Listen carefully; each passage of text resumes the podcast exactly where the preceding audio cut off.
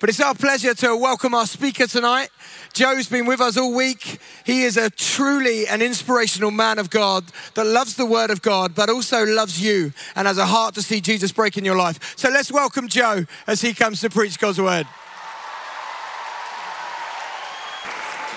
Well, good evening. It's, I've been looking forward to come to share the word of God with you all week. And so great to be able to finally do that tonight. Uh, if you open your Bible, you were going to be in Mark chapter 8. And what I want to talk about this evening is what does it really, really look like to live for Jesus? Living a life as a disciple of Jesus, what does it look like? Because at Newday, it's very, very easy. Things are kind of set up for it in many ways.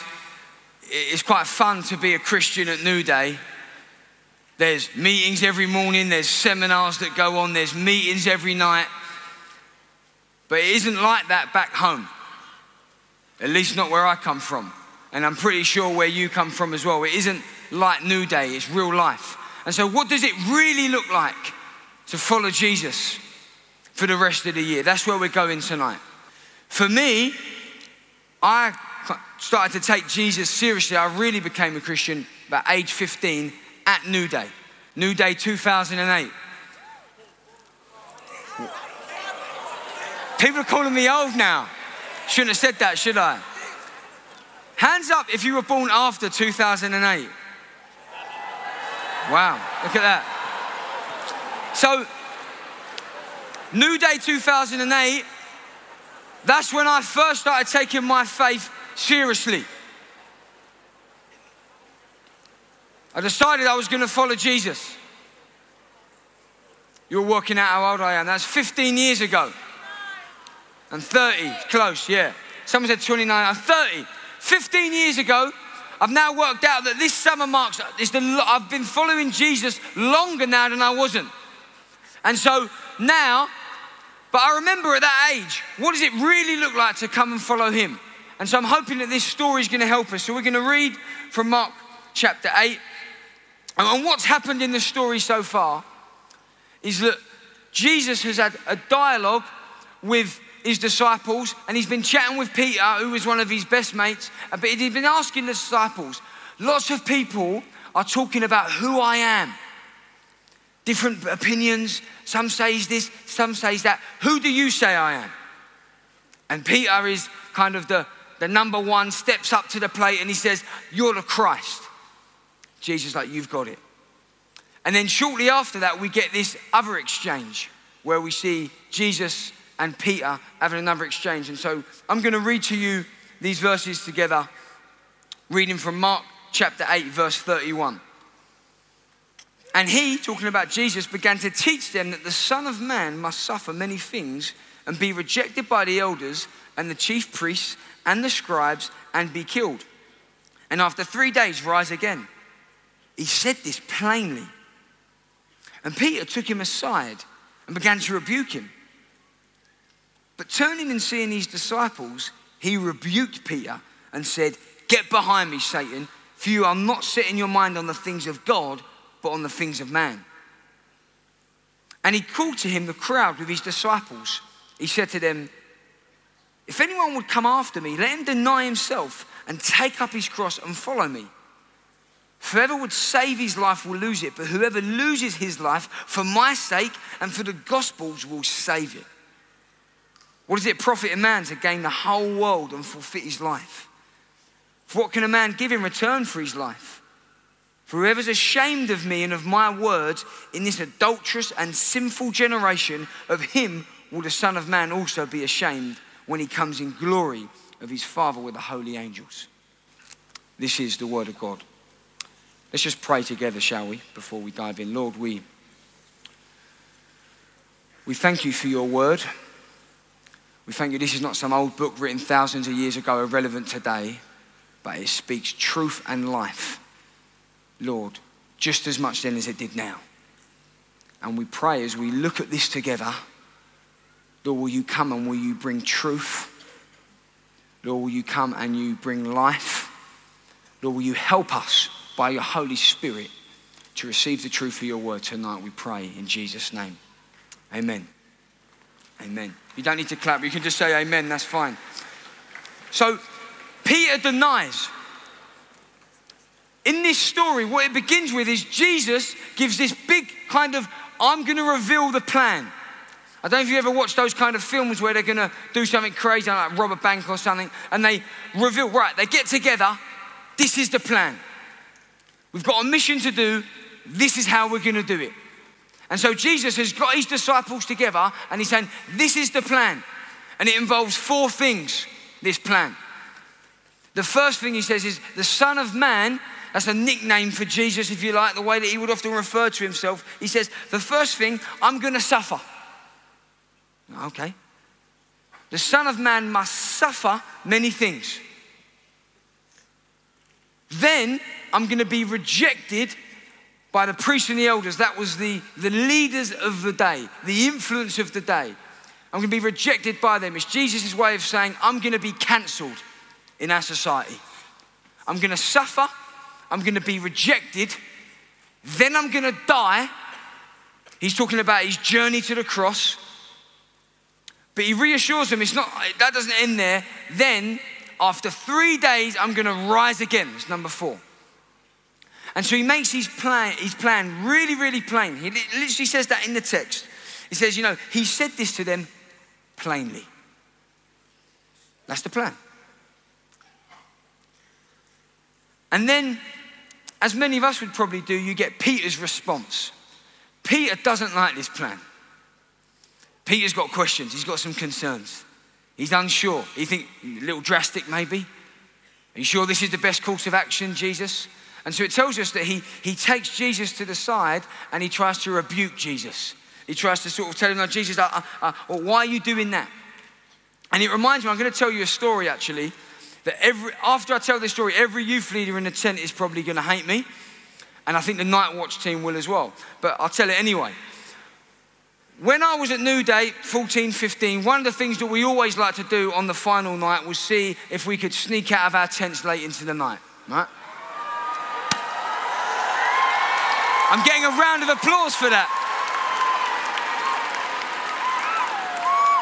You don't realize when you tell a story and you know you're going to get in trouble, but you do it anyway, it's, it's, not easy. Now, all of you are far more godly and righteous and holy than I was, and so I know you're not going to do that. Amen? Amen? But when you would be hatching the plan, there'd be three or four of us, and we'd be saying, How are we going to do this? I got an idea. Right, why don't one of us set an alarm? We'll do it three in the morning, something like that, and then we'll, we'll, we'll come out of our tent and we'll see where we can sneak and go. And when you would do that sort of thing, there'd always be that one person. Oh, I don't think this is a good idea.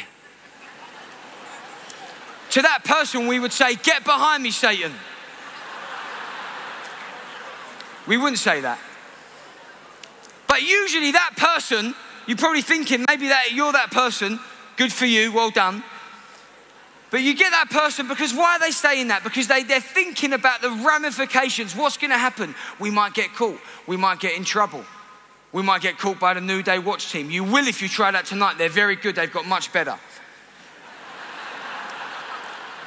it was a different site then, it was a lot easier.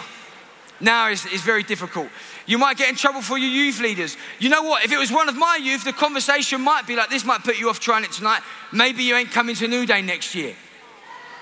Some youth leaders will move like that. I know they will. I've spoken with Femi and TJ with Jubilee. I know that's the sort of rules they run with. They'll tell me, no, no, no, you ain't coming back. But they're thinking of the ramifications. What are we going to do if that happens? What shall we do?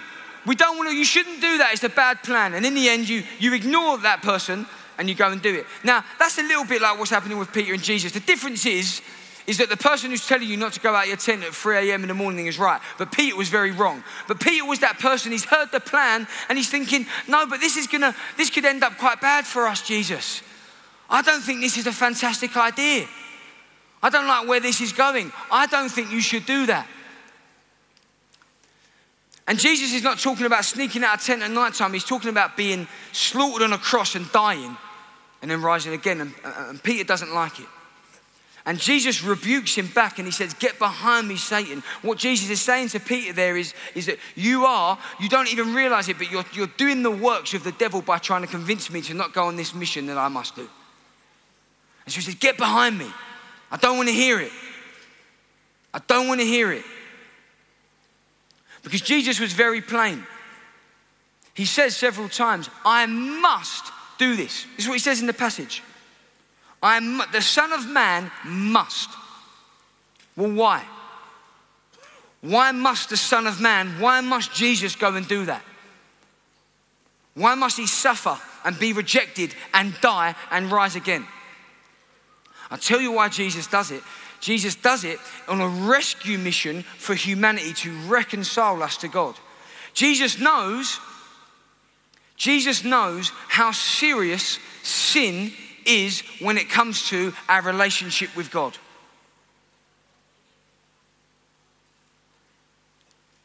He knows. He knows that God is holy and just and perfect, and that our sin, our disobedience to Him and His word, is utterly offensive to Him.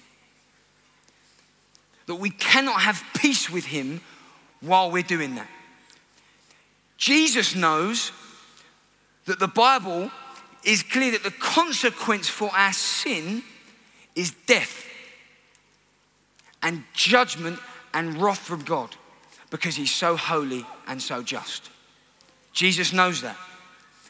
And he also knows that the way for him to, to deal with that, the way for him to make peace with that, is to, rather than us receive the judgment that we should receive, that he himself must suffer and take it upon himself on the cross. That's what he knows. And so when he's saying, you can clap at that if you like. I feel like I'm the clap police this week, getting a reputation. Jesus knows. I'm, I must go, I must pay the price. I must pay it with my own blood. Someone has to die.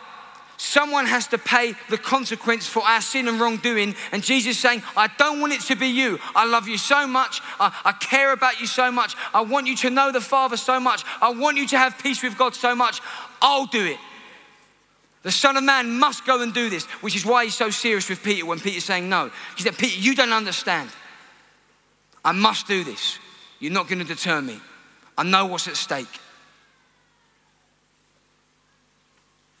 And you keep reading the story of Mark and you see that it's exactly what Jesus does. It's exactly what happens. And so, uh, and Peter is a little bit confused in the passage. You see, with Peter, you know, Jesus is, he kind of has this double vision. And in fact, if you read the rest of Mark's gospel, I'm not going to read it all to you today, Mark chapter 8, Mark, who was a friend of Jesus, wrote down lots of the things that he saw, gives us some examples of when, kind of a bit like Peter, people, someone that sees something but they don't get the whole picture. So, for example, a little bit earlier, Jesus is talking with the Pharisees and Herod. And they recognize that Jesus is kind of, you know, he's a bit of a figure but they don't really see that he's the Messiah. And they thought they were so smart, they thought they were so clever, they thought they knew it all, but they can't see who Jesus is. And the way Jesus describes them is you've got ears, but you cannot hear, and you've got eyes, but you can't see. So you think you can see it all, but the fact that you don't recognize who I am shows me you can't really see it all. And so you get this story. And then almost straight after that story, nearly, you, get uh, uh an account where Jesus heals a man who is blind. But the way that it happens is quite fascinating because the man comes to Jesus and Jesus touches his eyes to be healed and he asks him, Can you see? And the man says, I can see, but it's still a little bit blurry. It's like when I see people walking, they look like trees. I, I can't fully see. And then Jesus touches his eyes again. And then he says, Wow, I can see clearly. And he goes off rejoicing. And so you get these two stories. And then you get this story about Peter who has conf- just confessed, Jesus is the Christ, you're the Messiah, you are the one. It's like he sees, he can see that Jesus is the Messiah. But then we see that his vision is a little blurry because he, he, he can't actually see that Jesus is supposed to die. He can't actually see that Jesus needs to die and to rise again. It's like he, he can't get the full picture. It reminds me of some of those images that go viral every now and again where you, you look at it and you can see one thing, but you can also see another thing, and sometimes you can't see it all. You know those ones? I'm going to put one on the screen now, and you can tell, and you can see, see which image do you see. Right, you're gonna, I'm going to need you to be quiet to ask you in three, two, one. Right, shh. Show of hands. Well, know what we do. If you're in the 15s to 18s, we'll do the Andrew Wilson clapometer. If you see an old lady, then give me a clap. Okay? If you see a young lady kind of looking into the distance, give me a clap. Fascinating. I feel like that's slightly louder. If you can see both, give me a clap. If you're really confused, put your hand in the air. Fantastic. So, you can take that photo off the screen now. Those images, sometimes you can see something, you can see something, but you, it's like, but you can't fully see the full picture. It took me about six, seven minutes sitting in the Costa and next over the road today trying to look at, trying to see both of them eventually, and I got there. Sometimes, and once you see both, it's like, no, I can clearly see it. You can easily see how they're both. Some of you are still thinking, how is that a woman in, looking in the distance? Some of you think, how is that an old lady? Seems to be sitting in a chair or something. And it's a little bit like that. And I actually think this idea of double vision is so relevant for all of us because I think lots of us think we know what it means to follow Jesus, but we don't really understand it. We think we know what it means to be a follower of Jesus Christ, but our vision is blurry. And the words of Jesus tonight are going to help us immensely to understand what it really means to be a disciple of Jesus. Not what it means just to put your hand up at Newday. Not what it means to say, oh, yeah, I think I want to be a Christian at Newday and, and enjoy that there, but to really follow Jesus with your whole life. We're going to grasp it tonight, the full picture, because you, maybe you become a Christian this week, or maybe you became a Christian very recently. Maybe you've just been going to church for as long as you can remember. But to truly be a disciple of Jesus is not about coming to Newday or going to church. It's not about if you've been to Newday 15 times, five times, three times. I'm coming back next year. Because it, I've said it before, being a Christian here is, is is really easy. Everyone is, it seems. And so I want us just to explore it. Because Jesus tells us in the next in the next verse, verse 34, what it really means to be a Christian. He says this. He calls to the crowd. He says, If anyone would come after me, let him deny himself and take up his cross and follow me. And I want to talk about those two things. The first thing Jesus says is deny yourself. That means you need to die to yourself. That means you need to, to, your own selfish desires and, and the things that you want to do. You say, you know what, there was a time when I put myself first and my own desires and the things that I wanted and my choices, but now I'm going to put Jesus first. And this is a massive idol in our generation. The idol of self. I want to do things my way, me and my life. I do the things the way I want to do it. You kind of get this, this mantra it's in all the films, in all the books. One of the films that, um, uh, one of the most popular songs in a Disney film, Frozen, is, I knew I was going to get a cheer, doesn't need one. I'm about to criticize it, so apologies for that. The, the main song, I've actually not seen the film, although the way I quote these lyrics, you'll think, you think I will. Yeah. It's time to see what I can do to test the limits and break through. No right, no wrong, no rules for me. I'm free. That is living for self. No, you don't applaud that. That's living for self. That's an idol. That's a, I can do things the way I want to do it. I can live however I want to live. Jesus says, deny yourself and pick up your cross and follow me. You die to your the way that you want to do things. You go, no. In fact, I want to follow God's word and the way that Jesus has for me, not just what I want to do. So the first thing he says is deny yourself. And then the other thing he says is, pick up your cross and follow me. That's a weird instruction. You thought about that? What does Jesus mean? The cross, now, people have got, I've seen all the necklaces and earrings, you know, nice photo on the back of a shirt, like a cross. The cross was an instrument of death. The Romans used it as an instrument, as quite a brutal and barbaric death, usually reserved for people that they wanted to kill in a nasty way. And Jesus is saying, pick up your cross and follow me. What does he mean? You see, the cross means a few things. If you're carrying a cross, it means a few things. It means opposition. It means there's going to be people that are opposed to you, that come against you, that don't like you. Jesus knew that too well. To carry a cross meant suffering and shame. It meant being beaten and having your hair and your beard pulled out of your face and being nailed to lumps of wood, probably naked, while you're bleeding and suffocating and dehydrating to the point that you die. And so it meant death. It means opposition, it means shame and suffering, and it means death. And Jesus says to his disciples, Pick up your cross and follow me. I'm going to carry my cross and I'm going to die on it, and I want you to do the same. That's what Jesus would say to his disciples.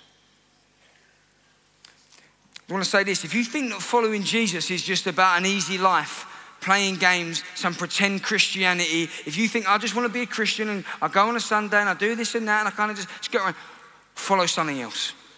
It's not what Jesus is calling you to. It's not what it means to follow Jesus. It's not what he's talking about in this book. He's calling for a radical obedience to follow him. Because I actually think that rather than a cross, what most of us really want to carry is, is what I'm about to show you now. In fact, I've got a friend of mine, Josh, who's going to come out, I think, and appear on the stage somewhere. At least I think he is. Let's give a big round of applause for my friend Josh, who's coming out on the stage now. Here he comes. Most of you don't want to carry a cross. Have you seen one of these before? Hands up if you've been in one of these. I've been in one of these. These things are, are there to protect you. They're there to protect Josh so he can bang into things. Right? That's the whole idea. They're there to protect him, to keep him safe, to keep him secure, to keep him comfortable, to make sure that he doesn't get into too much harm or have any difficulty. But one of the things is, is quite fascinating is that I think many people will become a Christian this week. And you think, you know what, I want to carry one of these. I've become a Christian, and you almost put one of these on. Because what you really want to do is go back home and, and, and not face any opposition, but actually be quite comfortable. What you really want to do is have some security and some comfort and some kind of security around you, this kind of nice, comfortable Christianity. Because this thing, it kind of keeps him safe. Right? There's an element of it that, that this keeps Josh very safe. I could try and push him, and I don't think he'll go very far. I could try and boot him. I can punch him. I'll tell you what I can even do. Look, I could take a sledgehammer. Look, and we'll see, look. Didn't go very far, did he? Harder? What do you reckon? Yeah, look. We'll do another one. Take a sledgehammer, and I can hit him with that. He's completely fine. He's safe. He's fine. He's okay. Because what happens is that when you leave this place, my friends, suddenly being a Christian isn't cool anymore. It's okay to be a Christian here. But suddenly, when you're back home, in fact, it's, it's actually a little bit embarrassing at times. It's suddenly not that fun, and uh, you're not at these meetings all the time. In fact, rather than being with 8,000 others, the majority of people in your school, maybe they're not Christian. Maybe the people that you live alongside, they're not Christian. Maybe even your very family, they're not Christian. And so you think, I, I, this feels a little bit scary to me, and so I'll put my suit on. That's what I'll do. I'll wear this thing, and that's going to help me and protect me. And instead of carrying a cross that leads to opposite, that leads to maybe opposition and suffering and shame, we wear one of these. And we live our whole Christian life thinking, you know what? I've just got to make it through. I won't tell too many people I'm a Christian. I'll come to Newday, I'll go to church. I won't take any risks for Jesus. I won't do anything radical or bold. I won't tell anybody about my faith. I'll just get through. If I can just get through, make sure that I, I don't have sex with anybody unless I get married and I, I, don't take any drugs or drink, I'll just go to keep my head down, just kind of get through, and I'll be okay. That's how some of us want to live, like we're wearing one of these. But you see, the problem with this, although it gives you a level of security, it also, and it appears to be all of those things, it actually causes some other problems. It means you can't actually access and live life in the way that maybe you intend to. There's lots of things you, you can't do, for example, in one of those. Like, for example, Josh can't eat bananas if he's in one of those. Look, I've got a banana here. Look, why don't you try and eat some banana? Look. No? no you, you, he's got to hold it.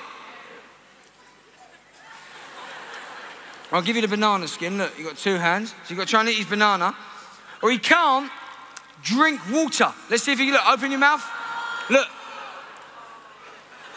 No? We'll try again. Look, open wide. He can't drink.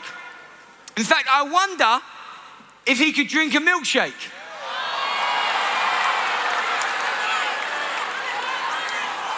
This is not 12 to 14s in here.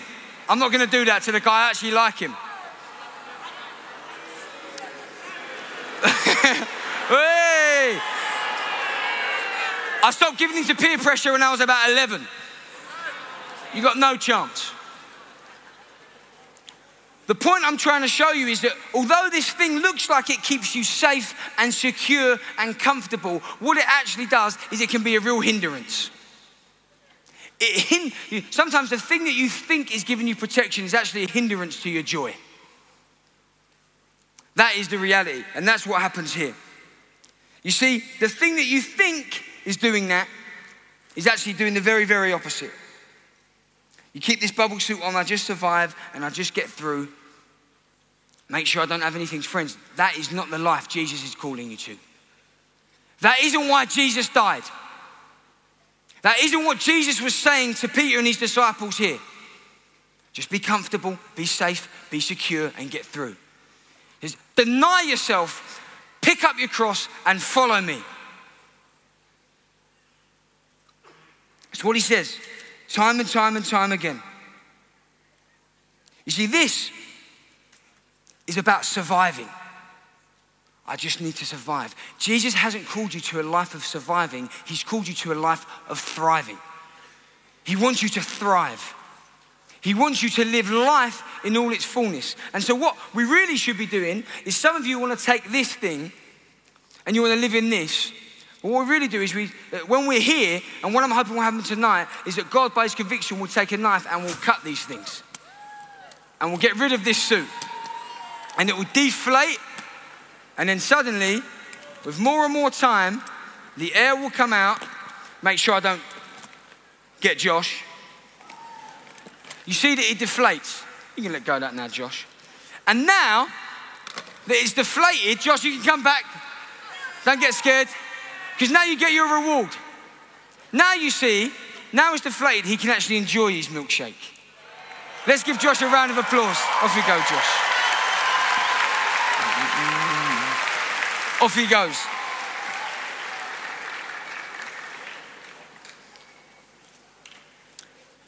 When you become a Christian, God leads you into a place of full surrender to follow Him. That's all He does. Full surrender to follow Him. Not to put on a suit and just try and make it through, but to be brave and courageous and take risks.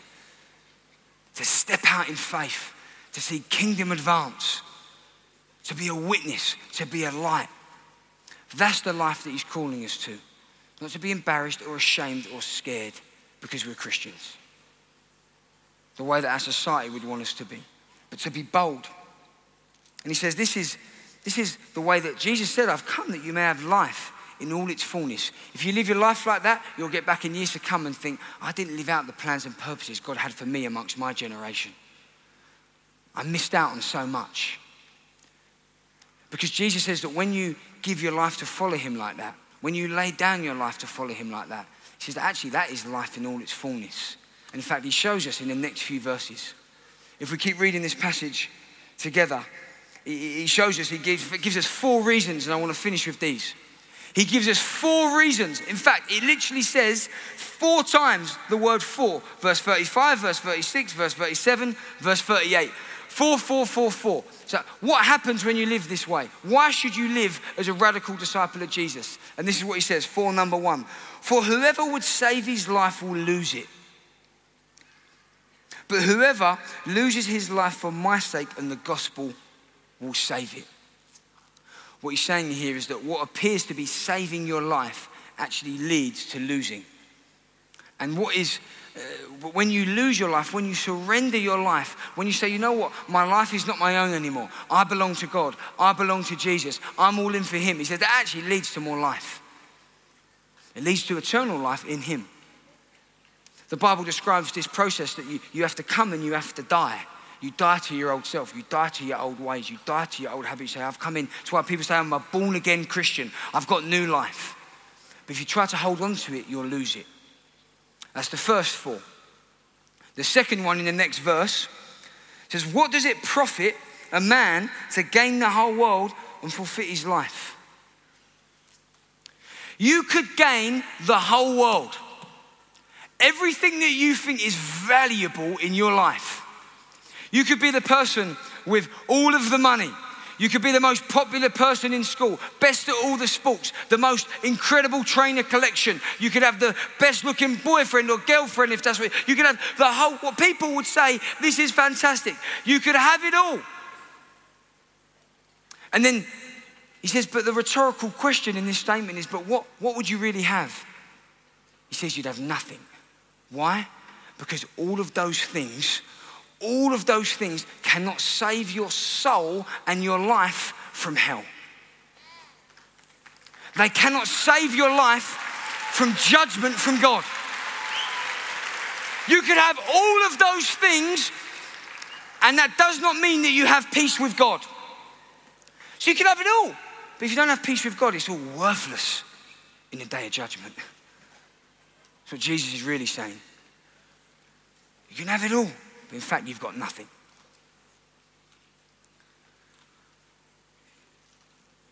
Let me get the third. For what can a man give in return for his life? I love that. What can you give in return for your life? This is, this is about eternal life.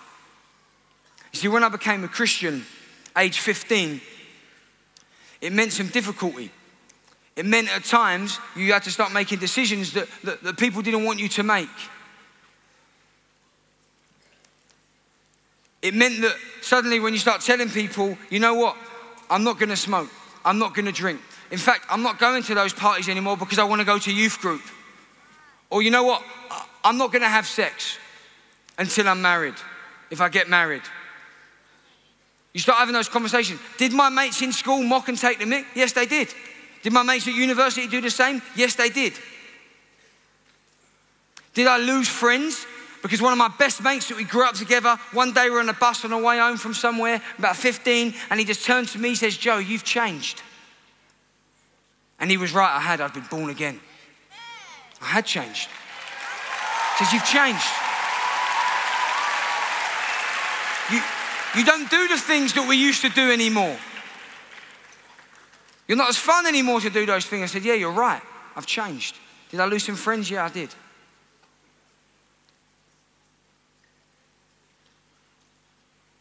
Why? Would I go back 15 years and do the same thing all again? A thousand times over. Why? Because I lost those things, but I had Christ. You have Christ. You have Jesus. And in comparison, all of those other things they're worthless compared to knowing Jesus, compared to walking with Jesus, having relationship with Him. Those things are worthless. So Jesus, what can you trade for your life? Eternal life with me. And then he gives the fourth one. Whoever is ashamed of me, this is a serious warning. Whoever is ashamed of me and my words in front of this adulterous and sinful generation, so will the Son of Man be ashamed when he comes in glory.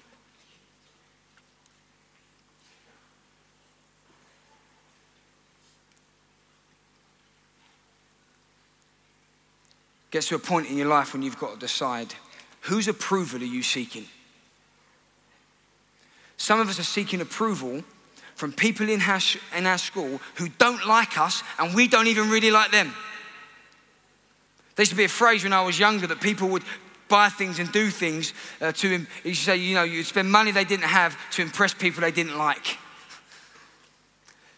Social medias uh, and influencers and people in your school or college or your mates, some of them, they don't really care about you, they don't really know you.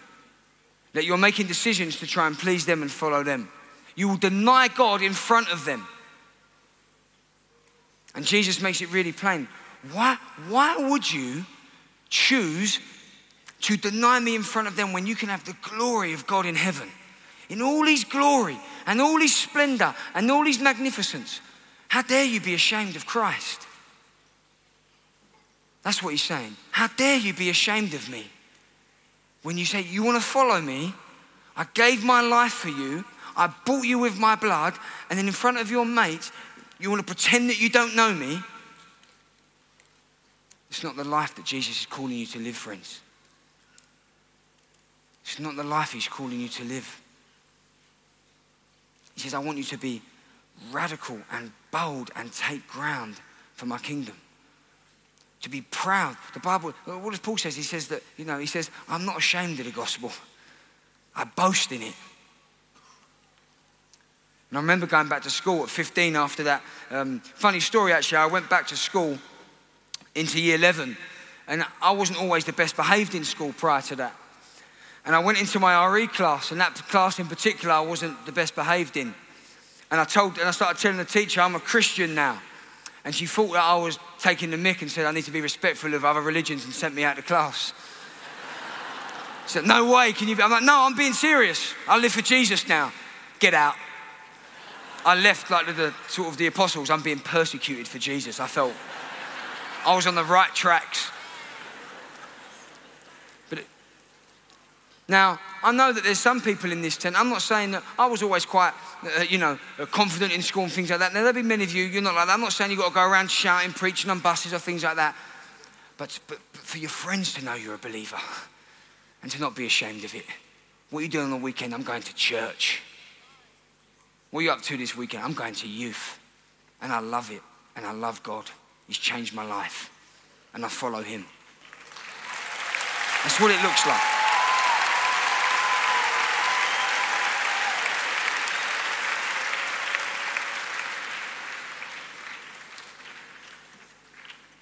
And the way we do that is by truly loving Jesus and allowing Him to equip us and strengthen us by His Holy Spirit to be radical and brave for Him. Some of you, I'm not particularly brave. Maybe you're not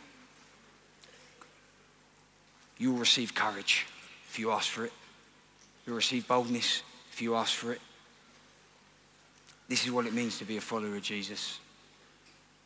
And what I want to do now, a bit like we did on the first night, is I actually want to give an opportunity to those of you who want to follow Jesus.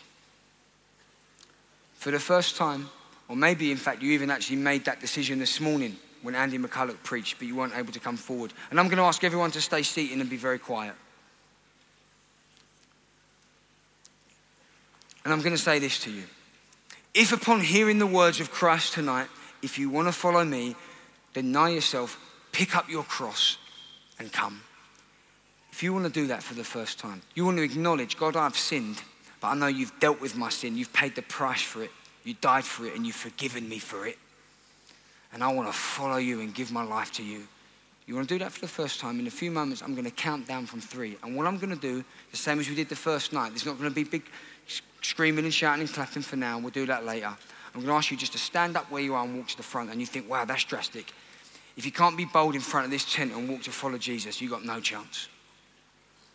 It's what Jesus demands. Jesus literally said it. You want to deny me in front of men? I'll deny in front of my Father. And so it takes a bit of boldness and some courage. In fact, what I might even ask if you do that is what would be really great is for a youth leader to come with you if someone from your church comes. Mainly because we really want to, after that, people are going to go out and be able to be prayed for and chatted for. But given it's the last night, it'd be difficult for us to follow those. So as a youth leader comes with you, then you can really support and encourage.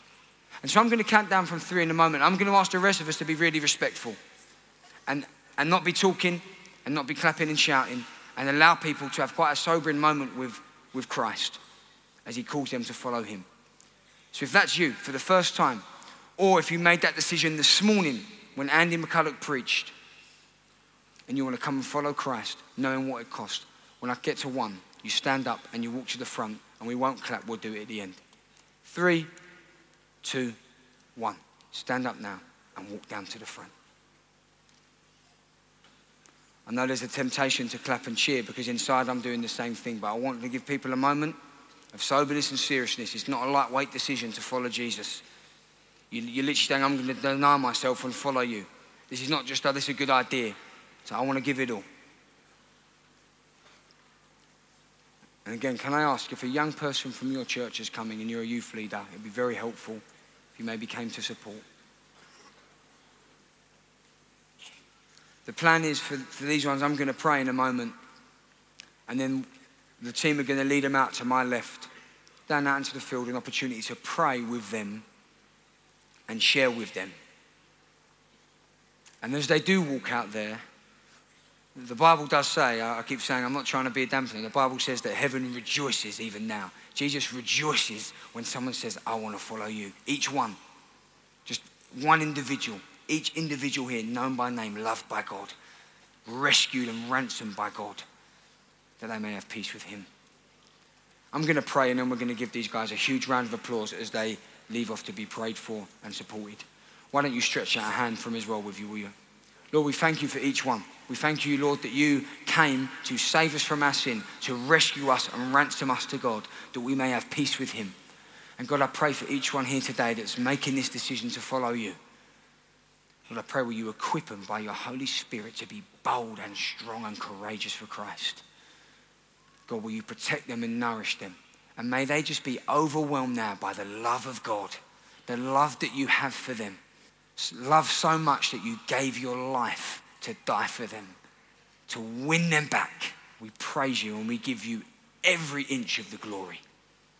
All the glory belongs to him. In Jesus' name we pray. Amen. Because these lot have had their response, but there's still about 7,000 of you left in the tent that need to respond to the Lord. Not in coming forward, but there's a response for you to make as well. We're going to worship, we're going to praise Jesus like you can't believe for the remainder of the night. Don't you worry, that will come. But first, there's some people that need to do business with God. And so, as these people are quietly leaving now, the way this is going to work for those of us that are remaining, if you're a Christian already, and you know you want to follow Christ, you've heard his encouragement tonight. You don't want to live bubble wrap, Zorb football Christianity. You want to pursue him with your whole life. You want to deny yourself and go after Christ. Then, as the band begins to play, I'm going to ask you to take some time to seriously consider doing that. And as you feel ready to do so, and as you've sought God in your own heart, I'm going to ask you to stand. But don't do it willy nilly. Really take time to consider. Am I really about this? Am I serious about this? And as you are, even now, I'm going to ask some of you, just as you do, you can begin to stand. And then Chris and the team will lead us in worship and response together. This is a moment of seriousness before the Lord, reverence before God. You don't need to talk to your mates to the left or to the right. You need to worry about your own heart before the Lord in this moment now.